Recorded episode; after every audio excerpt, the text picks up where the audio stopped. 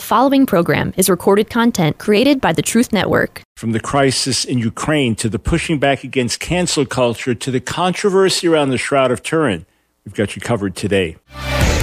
It's time for The Line of Fire with your host, biblical scholar and cultural commentator, Doctor Michael Brown. Your voice for moral sanity and spiritual clarity. Call eight six six, three four, TRUTH to get on The Line of Fire. And now, here's your host, Doctor Michael Brown. Here we are, friends, together, standing strong for the Lord, here to encourage you, here to strengthen you further, here to call you higher. Michael Brown, delighted to spend this time with you on The Line of Fire. Here's the number to call, eight six six, three four, TRUTH, eight six six, three four eight, seven eight eight four. I want to put a particular subject in front of you in a moment and ask for your calls on that subject. But we're going to cover some other ground before we get to that subject. We are broadcasting again for the, from our studio at Christ for the Nations in Dallas, Texas. I'm here this week teaching on revival and the essential need for it for visitation. My heart gets stirred as many times as I've taught on this. My heart gets stirred, and I pray that as you listen today, that same fire will burn that says, God, we've got to see you move. God, we've got to see the name of Jesus glorified. God, we've got to see your people strengthened so the world may know who you really are. All right, before we talk about Ukraine, before we talk about pushback against cancel culture, I have two guests who will be joining me at the bottom of the hour. They are very strong and articulate advocates for the authenticity of the Shroud of Turin. We had two guests on a couple weeks back from the Museum of the Bible as this very important interactive exhibit was being launched there at the Museum of the Bible, and will be there running through the end of July, I believe, in Washington, D C. But uh, as we had discussion online about it, there were many who saying, yeah, I believe it's real, but others saying, no, it, it's not real for the following reasons. So I thought, well, let me bring these guests on. It, it, it gets us back talking about the resurrection of Jesus. There are a lot of fascinating things having to do with this. Let me get, this, get these guests on. They will make their articulate case for the Shroud. In the meantime, if you do not believe it's authentic, or if you have serious questions, maybe you'd like to think it's authentic, but you have serious questions, give me a call, eight six six, three four, TRUTH, and at the bottom of the hour, we'll take some of your calls as well. We have been getting emails from our missionaries stationed in Ukraine and from Leanne Peterson, who was on with us talking about Ukraine a little over a week ago. She still can't get back in there, obviously, from America. She was heading over even with war looming, but has not been able to get back in.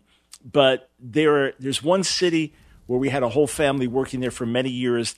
There's another family where, where one of the women we sent out, Leanne's friend, married to a Ukrainian pastor, they've been based doing church work and helping orphans and children in need. So some of them have taken refuge in Poland right now. Others remain in Ukraine. And we're getting updates of Russian troops. Okay, they were on their way towards their city, then headed to another city, uh, other city they could be coming to. It's, it's not that well protected. It just, it drills things home even closer. And and then seeing headlines about a maternity ward in Ukraine being bombed and children trapped under the rubble. Did Russia do it intentionally? That would be horrific. That would be an absolute war crime. Did they do it unintentionally? Well, it would still be a war crime if it happens in that way because of the casualties, because you can't just miss in these ways. E- either way, there's a lot of suffering. And then you think of many of the Russian soldiers that maybe did not want to be doing this or had no choice or thought they were fighting for some other purpose, and they're dying. There's a lot of suffering, a lot of pain, and we know that at any moment things could ignite on a much larger level. Now, it has been pointed out by some commentators that it's unlikely that Putin would want to launch a nuclear war because he doesn't want to die. You say, well, how do you know that? Well, just look at him when he's meeting with world leaders sitting twenty, thirty feet across from them at a table because he doesn't want any chance of getting COVID. That that seems to be someone saying, hey, I value my life and I'm trying to preserve it and I'm not on a kamikaze mission, but we don't know. So on the one hand, you just say, America, NATO just needs to stop, step in and stop this thing. Boom, that's it. Women, children, innocent people, babies getting killed. You can't let this happen. Just stop it. On the other hand, people say, if you do that, then many, many more people will die. Many more Ukrainians will die. Many more Russians will die. Many Europeans will die. Many Americans will die. Why in the world do we want to escalate it? So again, it's this, it's this difficult situation. And that's what we need to keep praying, God, stretch out your hand and act. Your will be done in the midst of this conflict, and give world leaders wisdom and restraint. But I, I know, I'm speaking personally, I get so focused on whatever I'm involved with in ministry and projects I'm working on that, that I'll, I'll always have this in my head, what's happening in Russia and Ukraine, but it's not foremost there, so that, that I'm not praying as I ought. So let's not just get used to this being in the news, okay? Let, let's keep this close to our heart as we continue to pray. And I know many of you have been doing that, that very thing. No, it's not the only crisis in the world today, but it is one that's right in front of our eyes, with a very high level of visible suffering, and the ripple effect implications could be very, very severe. All right. I promised you this year that we would be drawing your attention to different ways of pushing back in our society today, where people are saying no to cancel culture, where people are saying no to the radical left, where there is a taking of ground. Some of it's secular, some of it's spiritual, some of it mixed together. But I promised you that we'd be bringing you reports. Now, if you don't yet have my book, The Silencing of the Lambs, The Ominous Rise of Cancel Culture and How We Can Overcome It, you can get it on Kindle right now. So Amazon Kindle, at half the normal price. So when things are made uh, available, this is rare, a brand new book being made available like this, but the publisher really wants to get it into your hands. So, and it's the number one new release in, in a few different categories on Amazon. I was pleased to see that. Uh, let me tell you this honestly. When I write a book, by the time it's published, it's months after it was submitted to the publisher. Every so often we get something out like instantly. Like in the midst of COVID, we got some things out instantly. You know, I was able to write a book in like eight days and the publisher get it out in a couple of weeks. But for the most part, you submit a manuscript, and when you're finished with it, it's between nine and twelve months before it comes out. It's very standard with a publisher. And then what I'll try to do is keep it as updated as I can through the editing process, so that we're not looking at material just a year old. Uh, we'll look at things much more recent. But by the time it comes out, I've already written one or two or three other books. I'm working on other projects. So I like to refresh myself as to the contents of the book. And what I'll often do is get the audio version of the book. And, and then I listen to it, someone else reading it. So I've been listening to The Silencing of the Lambs, and I've been stirred as I've been listening to my own book. You'll find a ton of material in there that's incredibly eye-opening. Example after example from society, and then a call to be courageous and strong. And once more, let me say, there is a pushback taking place. There are those with a very different agenda, but invariably they overplay their hand. And people say, what? Enough is enough. It's the same with the devil himself. He will overplay his hand. He will go too far because it's his demented nature to do that. And many people wake up in the midst of the process. So uh, I'm going to focus in a moment on some really interesting news with country music star Morgan Wallen, who was basically canceled and deplatformed last year and, and banned from the American Country Music Awards. And this year, uh, won. He came in first in his category. So it's a bit of a turnaround. We'll come to that, but but let me let me share some headlines with you, all right? And and we've been we've been giving these to you one after another. Uh, How about this one? This is February eighteenth. So, so we're doing this every couple of weeks and catching up. Um, headline on Fox News: I'm a Team U S A World Masters track athlete, mom and coach calling for the protection of women's sports. So here's an editorial by a woman, Team U S A World Masters track athlete. She's a mother. She's a coach. And she says, if male-bodied athletes continue competing on female teams, it will be the end of women's sports. Once again, it's this radical trans activism that's getting a lot of pushback in the society. Okay, how about this? Um, cancel this. This is on P J media dot com. Dave Chappelle producing four comedy specials for Netflix. Now, I don't think I've ever seen Dave Chappelle perform, you know, a clip of him, his comedy routines. Apparently he makes fun of lots of different people and crosses all kinds of lines, as comedians commonly do, and said some things that were upsetting to, to trans activists. Now, my own position is I will expose the activism and the madness of the culture while reaching out to the people, to the individuals, with compassion. He's doing what he does as a comedian, so there's outrage over that. He's got to be canceled, get him off Netflix, deplatform him. Well, I imagine Netflix is looking at this more for money than for ideology, so I'm not commending them for their moral stand, nor am I agreeing with all of Dave Chappelle's humor. But it's interesting to see that obviously his fans still like him, and Netflix says, okay, four more comedy specials. Instead of canceling him, giving him more specials. Again, I'm not a fan of Netflix in many ways, and I haven't watched Dave Chappelle to be able to say if I like his comedy routines or not, and he may, I'm sure he says things that cross lines that I wouldn't cross. I'm just saying, there's the push, but we've been telling you it's coming, friends. We've been telling you, we promised to keep documenting it this year. All right, uh, how about this? This is on Bloomberg Quint dot com, and the article is simply titled, Wokeism Has Peaked. It's an op-ed by Taylor Cowan. Wokeism has peaked. I'm calling it. Wokeism has peaked. Yes, it'll remain a highly influential movement that will probably continue to spread globally, but in the U S at least, wokeism and the woke will ebb. I, I agree. That things only go so far before people say, what, this is crazy. You can't even say it. You just crack a little joke, say something, uh, give one opinion that's not politically correct. Out, canceled, done with you. Americans are not going to have it. I'm not just talking about what's happening in the church, friends. I'm talking about what's happening in the wider culture. This should encourage us as believers, how much more should we be standing and speaking and pushing back? How much more should we be exposing how loveless this cancel culture is, how it is lacking in redemption, how it is lacking in mercy, how we should be the ones setting the complete opposite tone. Yeah, you blew it, but there's mercy. There's a new start in the cross. Yeah, you said and did things that were ugly, but you're really repentant and trying to make things right. We welcome you and we embrace you. Uh, let's just see here. Uh, Let's go over here. Okay. Uh, all right, tell you what. We'll come back. Got a few more headlines for you, and then I'll get over to Morgan Wallen. And then bottom of the hour, Shroud of Turin. If you don't think it's real, if you've got questions, now's a good time to call. eight six six, three four, TRUTH. You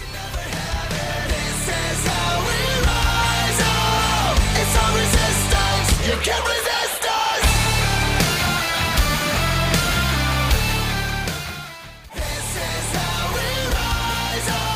It's The Line of Fire with your host, Doctor Michael Brown. Get on The Line of Fire by calling eight six six, three four, TRUTH. Here again is Doctor Michael Brown. Thanks for joining us today on The Line of Fire. By God's grace, we help strengthen your moral and spiritual backbone. As we stand together, then others stand. Billy Graham said that courage is contagious. So one person stands, one person says, I can't back down. I can't compromise. And then it spreads and it spreads. And then next thing, it's not just one or two. It's, it's so many standing up. In that light, jot down the date, April fourteenth. April fourteenth. Starting next week, I'll give you more details on it. If you already have The Silencing of the Lambs, read the last chapter. You get more details. April fourteenth, mark it on your calendar and then read Esther four fourteen. All right. Couple more headlines. This is from Finland. Recommendation of the Council for Choices in Healthcare in Finland.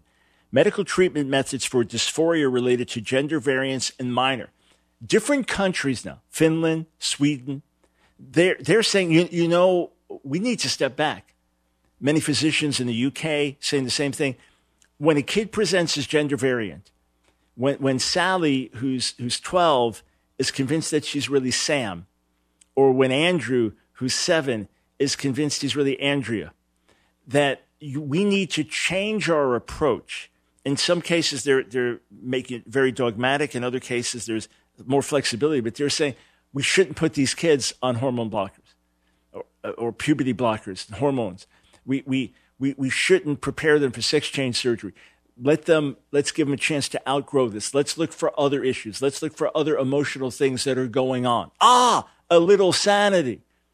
You remember Kelly Nugent that was on with me, Kelly Scott Nugent that was on with me a couple weeks back, and raising her voice and shouting as loudly as possible about the dangers of transitioning children. This is over a, a, a week ago. If you haven't seen the show, listen to the show, by all means, check it out from last Wednesday, so March third.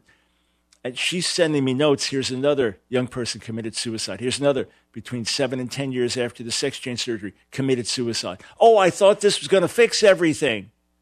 No, often, very often, quite the contrary. So people are waking up. People are waking up. We've been shouting about this for years. People are waking up. Uh, let's just see. Hang on. Let me get back to this headline.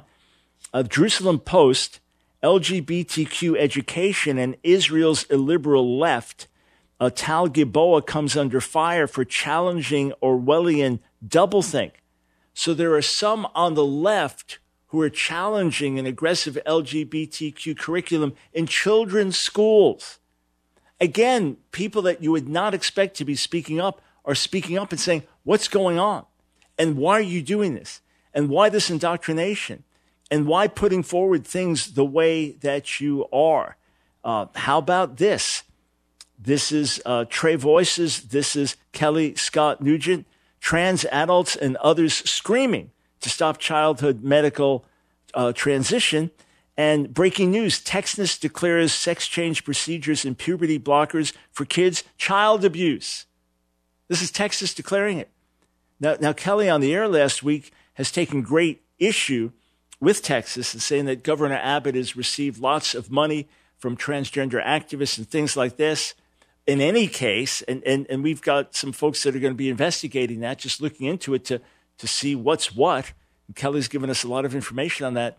But the fact is, Texas is now taking public stand. Yes, this is child abuse. Yes, there is a better way. All right, I'm I'm going to stop with headlines there. I've got a few more, but I'm not going to get to them uh, right now. Let's talk about Morgan Wallen. Uh, I've never been into country music, no insult to country music, but before I was saved, since I've been saved, I've never been into country music, so I don't know the big stars, maybe some of the biggest names. I don't know the current trends or anything like that. But Morgan Wallen was apparently very, very popular. Last year, he's drunk. Comes home, he's he's outside of his house, talk, talking to a friend, uses the N-word, says some other things that are inappropriate. Somebody videotapes the whole thing, it goes public, so it's terrible. He, he's shamed for it and, and basically canceled overnight. Here, it's a quick little summary of what happened to him. Let's see. Um, his music was pulled by Cumulus Media. He w- uh, they, they sent a directive to its four hundred plus stations, remove his songs from their playlist now. Instantly, instantly. iHeartRadio, Entercom, Cable Network, C M T, Satellite Service, SiriusXM, Streaming Service, Pandora, removed all of his songs. twenty-seven years old, removed all of his songs. A Variety noted that Wallen's music is not currently appearing on platforms like Spotify, Apple Music. Uh, he was he was canceled from the Country Music Awards. This was, this was a year ago. Out. Canceled. Uh, he apologized profusely. He said, "I'm embarrassed and sorry, and I used an ex- unacceptable, inappropriate racial slur that I wish I could take back. There are no excuses to use this type of language ever. I want to sincerely apologize for the word using the word. I promise to do better." He donated a half million dollars to the Black Music Action Coalition and other Black serving organizations. Still canceled. There's no way back. His sister, Ashlyn, was not happy with this. This is what she wrote. "There are only three things you should ever have to do about a mistake. Admit it, learn from it, and don't repeat it. Cancel culture is the worst thing that has come out of our digital world. It leaves no room for forgiveness and growth, in turn leaving no opportunity for individuals who have made mistakes to learn from them. If you make a mistake or do something stupid, then apologize, correct your mistake, and learn through personal growth." Ah, but not in cancel culture. You make a mistake, you're out. You make it ten years ago and it comes out today, you're out. She said, "The world we live in thrives off drama and bringing others down. I refuse to be part of that. If my family or my friends made a mistake and apologize, I'm going to listen, accept it, and expect them to learn from their mistake. Someone who's truly sorry should be forgiven, not continuously bashed. You pa- your past mistakes do not define you. It is how you choose to move forward that does. Have you ever blown it? You ever said, done something inappropriate? You, you've ever wished you could take a word back or an action back, or got caught in something embarrassing, doing something you shouldn't be doing? Don't you want forgiveness? Don't you want redemption? Don't you want a way to make things right? Don't you want a way to, to move forward in the future? We're not saying just stick your head in the sand and make believe it never happened. We're not saying don't take responsibility. We're not minimizing how offensive some things can be, but shouldn't there be forgiveness and mercy and redemption?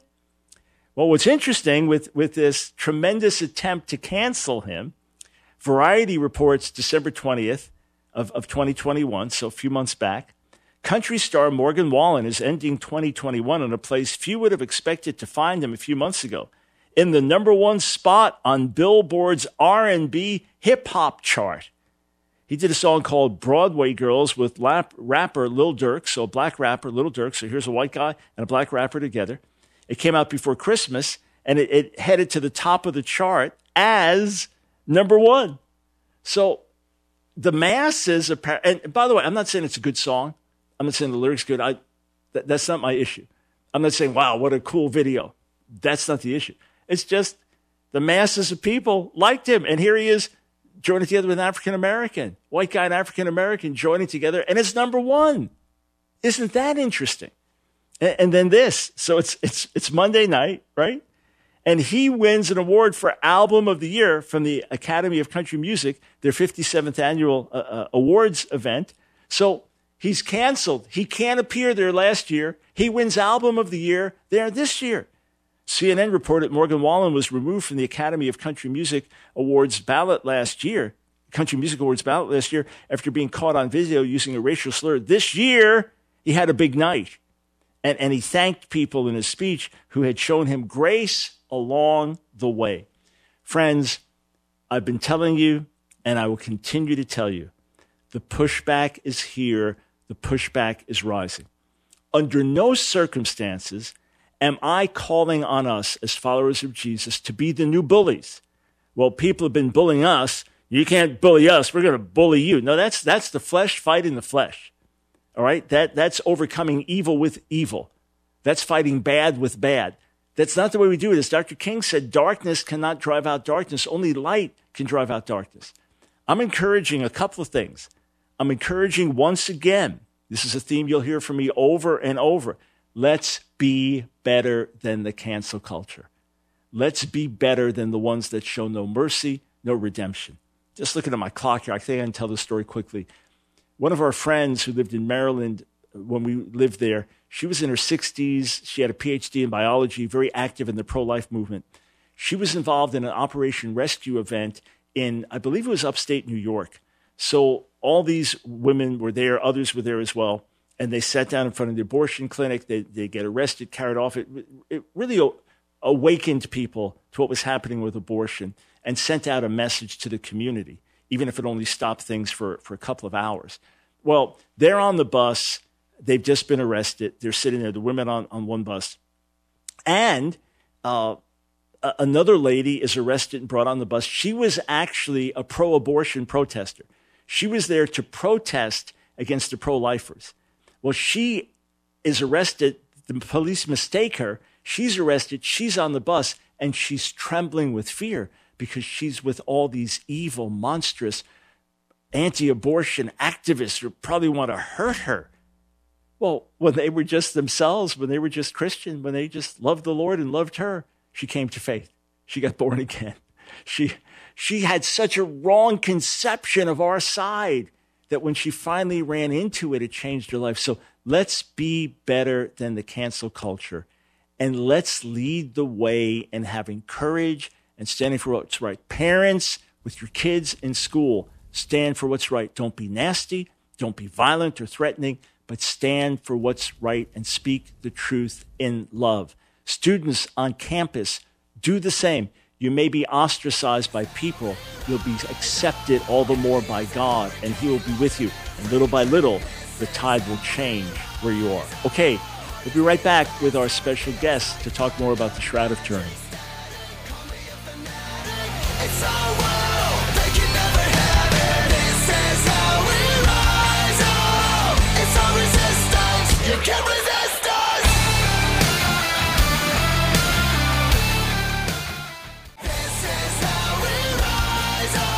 It's The Line of Fire with your host, Doctor Michael Brown. Get on The Line of Fire by calling eight six six, three four, TRUTH. Here again is Doctor Michael Brown. Thanks, friends, for joining us on The Line of Fire, eight six six, three four, TRUTH. If you do not believe that the Shroud of Turin is authentic, because there's a major exhibit, highly interactive, high-tech exhibit at Museum of the Bible now through uh, the end of July. Uh, it, it's something that's going to be coming up a lot in discussion in the news. And it, it's really fascinating. So I don't plan to be talking about this a lot, but I wanted to devote a little more time and bring on some folks who are really, really enthusiastic and saying, yes, this is real. It's even a sign from God. So let me just take a moment to introduce my, my two guests.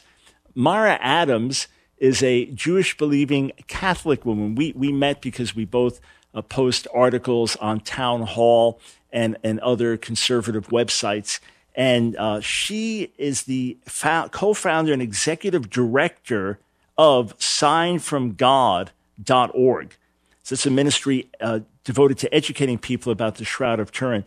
Uh, also on with me today is Russ Breault. We'll find out if I'm mispronouncing his name. Uh, he's been researching and lecturing on the Shroud of Turin for over thirty years and has given a presentation called Shroud Encounter, which has been uh, seen by over a thousand audiences across the U S and Canada. And he's given presentations on colleges and universities, as well as churches of all denominations. So without further ado, let's bring my guests on. Uh, Myra, great to have you on the air today. And Russ as well. Welcome to the broadcast. Thank you for having us. Hey, great to be with you. Hey, Russ, how do you pronounce your last name? Uh, last name is Breault. B R E A U L T. All right. I, I got it kind of close. All right. Uh, Myra, let, let's start with you. sign from god dot com. Where did this come nope, from? Why, why are you so enthusiastic about the Shroud? Well, first of all, it's sign from god dot org. Dot .org. So that's, dot .org. That's very important there. Um, why am I so enthusiastic? I think it's because I firmly believe with all my heart that the the Shroud of Turin is, in fact, the authentic burial shroud of Jesus Christ. So for that reason, that gets me excited, and it gets millions of other people excited because the mysteries that this cloth has uh, are unexplainable. And uh, Myra, why? What kind of impact have you seen that this has had on people when they see evidence or purported evidence of the resurrection of Jesus? What kind of effect has it had on people? Well, I think it can have uh, a confirmation of faith, or if you don't have faith, Um, I like to look at, at the Shroud as the doubting Thomas of our time, physical proof that Christ, in fact, um, was scourged and tortured and crucified and, in fact, died. And we call the Shroud oftentimes the, the, the world's first selfie uh, because it, it, it, it reflects how he looked, I believe, how he looked the second before he was resurrected. All right, so uh, I've asked people to to weigh in on social media with questions they have about the Shroud, because when we had uh, guests on a couple weeks back from Museum of the Bible, a lot of posts were posting this, this is real, and others saying, no, it can't be real for X Y Z reasons. So in a little while, I'm going to present some of the objections, some of the issues, and give you an opportunity to respond. And, and folks, if you want to call in and raise your question about the Shroud, eight six six, three four eight, seven eight eight four. Uh, Russ, what got you interested in this subject? Oh, probably fate. Um, just being in the right place at the right time. All right. Well, uh, I was a, yeah. Tell me more. I was a I was a writer for the college newspaper all the way back in nineteen eighty, and uh, news of the Shroud was huge at that time. Uh, you had a whole team of scientists go to Turin in nineteen seventy-eight, and it's um, and National Geographic, they did a big spread on it on it in June of eighty. So. I asked if I could write some articles on it, and I got the green light, and I did a lot of research, talked to some of the scientists to get some quotes, and I got hooked. And I said, uh, I said, man, this is a seriously cool mystery, and nobody knows anything about it. So I've been involved ever since.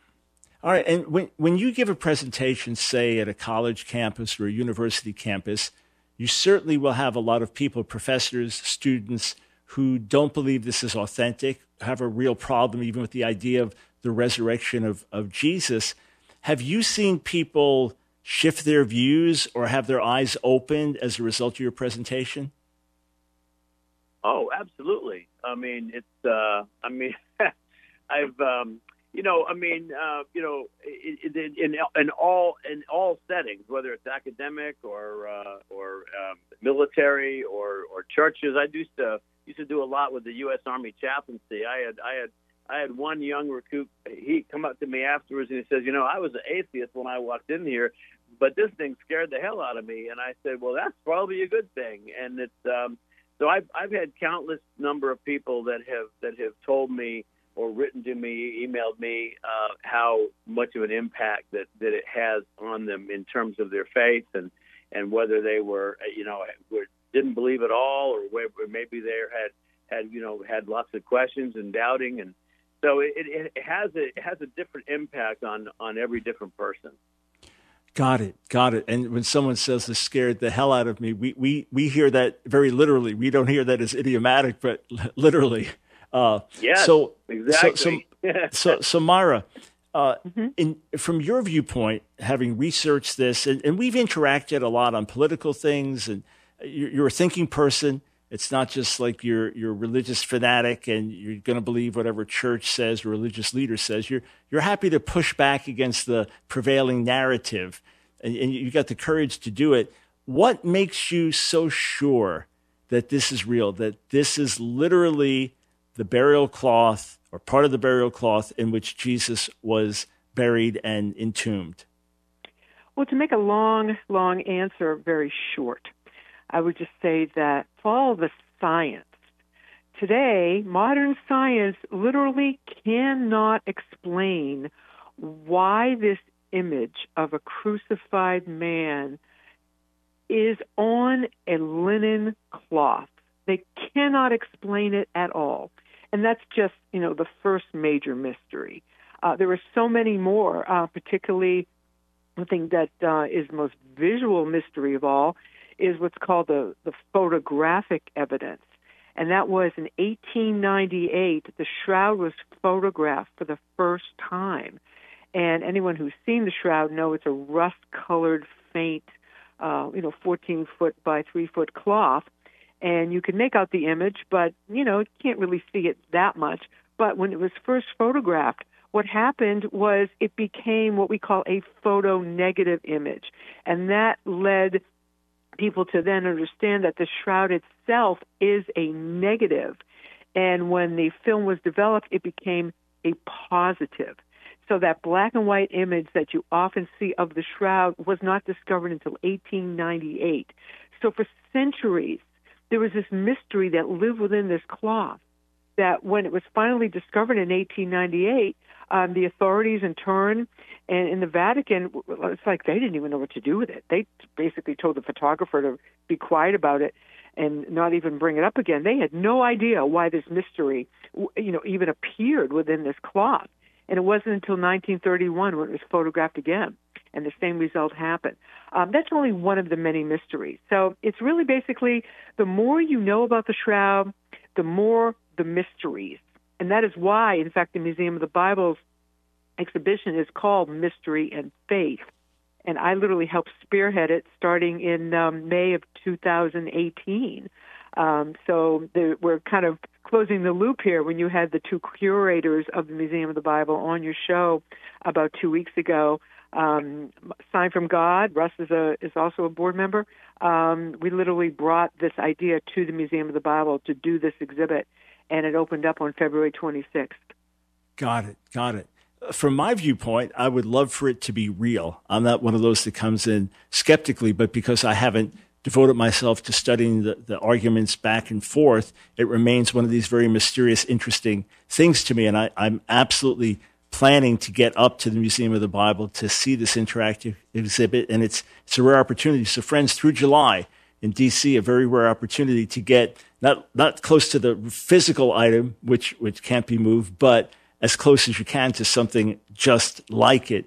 And, and, uh, Russ, you've, you've, uh, done documentaries, participated in History Channel and, and Discovery Channel and things like this. So you've heard some of the questions, but one of the most fundamental questions that comes up is, look, John's gospel tells us there were two different cloths. There was a cloth, a cloth around Jesus' head and a cloth around his body. This is just one cloth, so it's obviously not legitimate. How do you answer that? Well, yes, there was the there was the linen shroud, and there, then there was the napkin that was about his head, and the napkin is referred to. We believe it is called this. It is the Sudarium of Oviedo, which is in Oviedo, Spain, where it's been since the since about six fourteen, um, and this is a, about the size of a small bath towel, and this was a cloth that was uh, wrapped around his face after Jesus died, but before being removed from the cross. It would have been a tradition to cover the face of the dead, and you can imagine Jesus was, after he gave up his spirit, looked pretty horrible with blood coming down everywhere from the crown of thorns and, and just uh, pleural fluid coming out of his mouth and his nose from the ordeal of crucifixion. The lungs fill up with pleural fluid. And it's so they covered his face, and this cloth remained on his face until they got him to the side of the tomb. And then they would have placed him on this long linen shroud. That napkin would have then been, have been removed, rolled up, placed next to the body, and then the and then the balance of the shroud wrapped over him lengthwise. Uh, that napkin would not have remained on his face uh, because of it was just covered with blood and pleural fluid. And the only cloth that would have remained on his face, if they, if it was in existence, would have been the Jewish talit, uh, his prayer cloth. But that was probably gambled away by the by the by the Romans. Remember, the scripture says he cast they cast lots for his clothing. So, and everything is consistent with the shroud having wrapped a a a, a man who died by violent death, where there was no washing of the body. No removal of the clothes, but in this case, Jesus was naked anyways. And it would just been wrapped in a single linen shroud called a sovev, and um, and it seems to be consistent with that. So it, it's um, so there's a there's an explanation for John's gospel, and in the other three gospels. Well, tell t- t- you what, stay stay right there, and we'll come back on the other side of the break with our guests Myra Adams and Russ Breault, talking about the Shroud of Turin. Stay right here.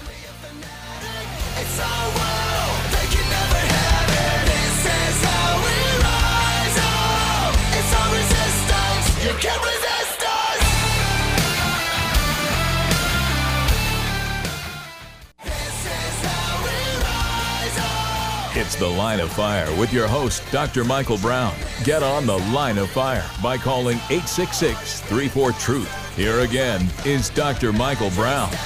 Thanks, friends, for joining us on The Line of Fire. I've asked my guests, Myra Adams and Russ Breault, to stay on just a little bit longer for us. And, Russ, I appreciate the thoroughness of your answers. We talk about Shroud of Turin, uh, the site that Myra co-founded, sign from god dot org. Not .com, but .org. By the way, Myra, I, I get the same thing when I'm doing interviews. We are ask dr brown dot org, and people often get it as .com, so we want to give out the right site there.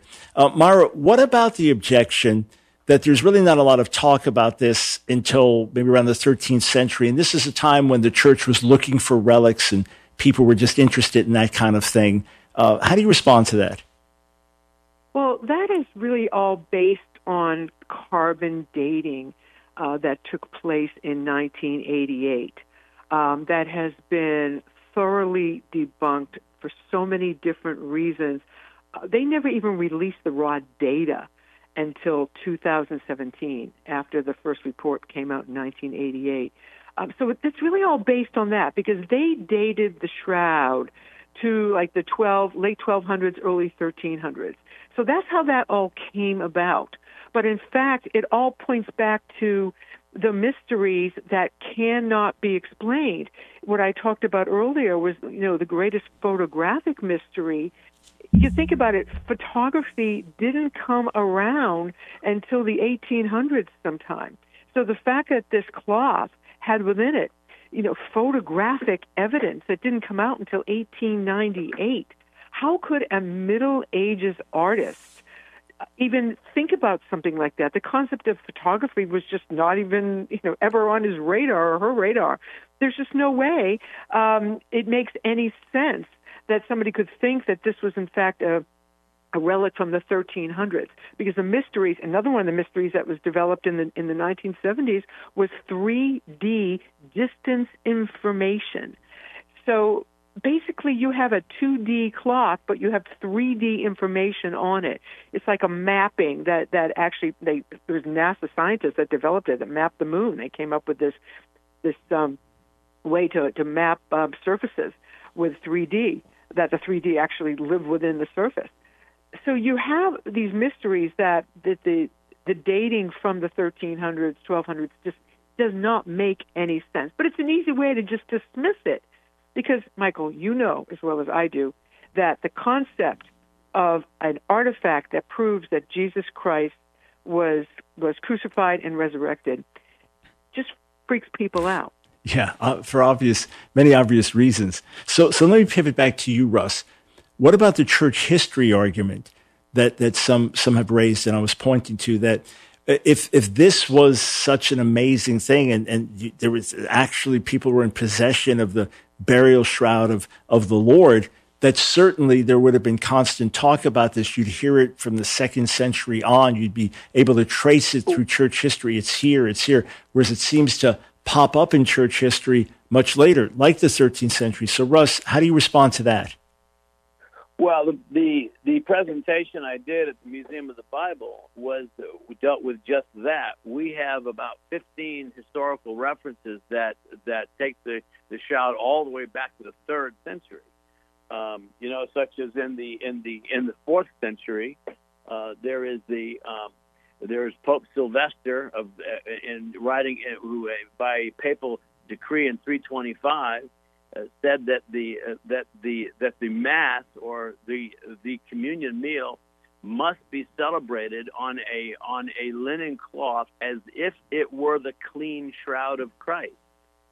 And then in the fifth century, the very next century, uh, Bishop Theodore of Mopsuestia of Antioch, uh, he developed the catechism and said that the uh, that that that this linen cloth needs to be brought down, placed over. over the over the altar, and that and that the and that the two deacons represent the figure on the linen cloth at the burial. And then from the sixth century, you have the Mozarabic Rite of Holy Week. This is liturgy um, uh, that that brought to Spain in the sixth century, and it translates John chapter twenty verse five and says this: Peter ran with John to the tomb and saw the recent imprint of the dead and risen man on the linen. I mean, so, I mean, that's, I mean, I can't get any clearer than that.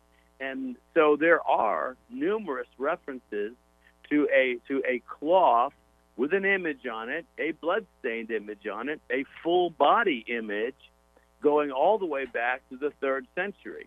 Um, and so the, the issue with the shroud is that is that you see it was it was in a it was in Edessa for a while, and then it was taken to Constantinople in nine forty-four, and then it was stolen during the Fourth Crusade in twelve oh four. Well, we know for a fact now that the shroud was in Constantinople in twelve oh four and stolen by the French during the Fourth Crusade. We we can actually prove it without any shadow of a doubt. And so, and so, what does that do? twelve oh You see, the alleged carbon date is twelve sixty to thirteen ninety. Well, twelve oh four is already older than the oldest carbon date of twelve sixty, and it didn't just get there; it had been there since um, since nine forty-four. So clearly, the carbon date is wrong for whatever reason. And I mean, I have a good hunch as to what went wrong. Is because they cut one sample from the outside corner right, edge right. exactly where it had been held and handled over two hundred seventy-five times from fourteen eighteen until sixteen ninety-four. It had been held up manually by people standing on a platform, holding it up physically at that corner. So if you were looking for the worst possible sample location, yeah, well, you pick from one of the two outside corners, which is exactly where it had been held and handled most of the time, and maybe it may have been subjected to some kind of a medieval re, um, reweave or some kind of a repair, which is what chemist Ray Rogers published in two thousand five. Got it. So this, again, friends, uh, our, my guests have a ton of information. I encourage you to look into it. If you're wondering, could it be true? If, if as Myra said at the beginning, it could be a further confirmation. We believe without seeing, but if God left this, then praise God for it. Let's let's be edified by it. Hey, let me give you each thirty seconds. Uh, first, Myra, then then Russ, as we're running out of time. Uh, what's your take on the exhibit at the Museum of the Bible? Obviously, Myra, this is really close to you with you working to get this done. But really quickly, how do you feel about what they did? I think the exhibit is a good jumping-off point to pursue further study about the mysteries of the Shroud. The museum, being the museum, takes no stand on its authenticity. Mm-hmm. So you have to go in with an open mind because the museum really is just telling you, you know, what they know, and they do not want to color your opinion one way or the other. So go at it with that, you know, visit it with that in mind. But one thing that is truly astounding is they have a replica that was made on a um, an ancient loom. Yep. And it was grown from the same kind of uh, flaxseed that, that was supposedly the, is the shroud uh, was was uh, the image of the man was imprinted on. So they do have that replica. So you can sit in front of that replica and just ponder what it looks like. And of course, that is the you know the way it really looks. The best way to see the shroud, of course, is to is to see the photographic negative, which is the black and white, uh, where you can really make out the uh, the marks. But still, that replica they have is something to contemplate and just just study more. If it gets you more interested, then then go to the exhibit and then do more research because there is just so much more to know about the Shroud. And the more you know, the more you want to know. All right, Russ, over to you. How do you, how do you feel about the exhibit? I think the exhibit's fabulous. It's beautiful. They have a lot of interactive displays that I think will capture people's minds, especially young people. And the Shroud speaks for itself. I agree with Myra. You know, they are, you know, obviously have to be objective about it. And it's, um, uh, but again, you know, I, I think as I've just stated clearly, uh, something that you're really not going to get from the museum, but, but the, the Shroud clearly has a history that predates the fourteenth century. And it's, um, and, um, so, uh, with that in mind, you know, I, I, I think that's, I think it's a marvelous exhibit. All right, awesome. So, friends, Museum of the Bible, the Shroud of Turin, interactive high-tech exhibit through the end of July with a facsimile of the Shroud there as well. Hey, Myra, Russ, thanks so much for joining us. And to find out more, go to sign from god dot org.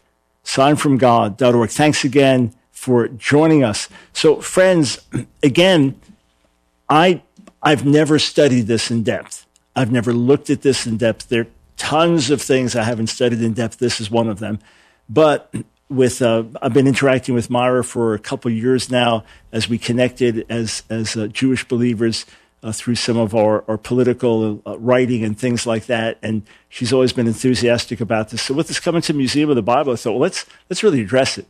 Has God left something as a further proof of the resurrection of his son? Or is this just a, some church relic and forgery that no one can explain? And, and for those who are skeptical, which is fine, you, you want to study and look at the evidence, and our faith is not based on the shroud, but, but on the word of God and the experience of the risen Savior. But I want to encourage you, if you question it, to try to come up with answers. To take Myra's first challenge, how do you explain what happened? How do you explain the existence of the image? Hey, quick reminder for you. Visit vitamin mission dot com with our sponsor, Doctor Mark Stengler. Check out the awesome health supplements that he has there that can help you in so many different ways. Use the Doctor Brown code. You'll get a special discount when you do. And then in turn, a donation will be made to our ministry to help us get on more radio stations and help and touch more people. Tomorrow, Thoroughly Jewish Thursday, we're going to expose some counter-missionary misinformation right here.